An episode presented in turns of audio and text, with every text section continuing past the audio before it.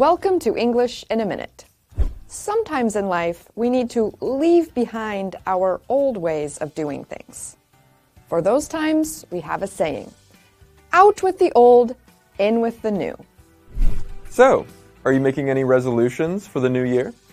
Yes, it's out with the old, in with the new. New clothes, new hair, new exercise plan. Wow. Do you plan on keeping anything? Yes, my job. And my friends. Some. The saying out with the old, in with the new means to leave behind old ideas, jobs, ways of life, or even relationships. You want to start fresh. People may say this at the start of a new year.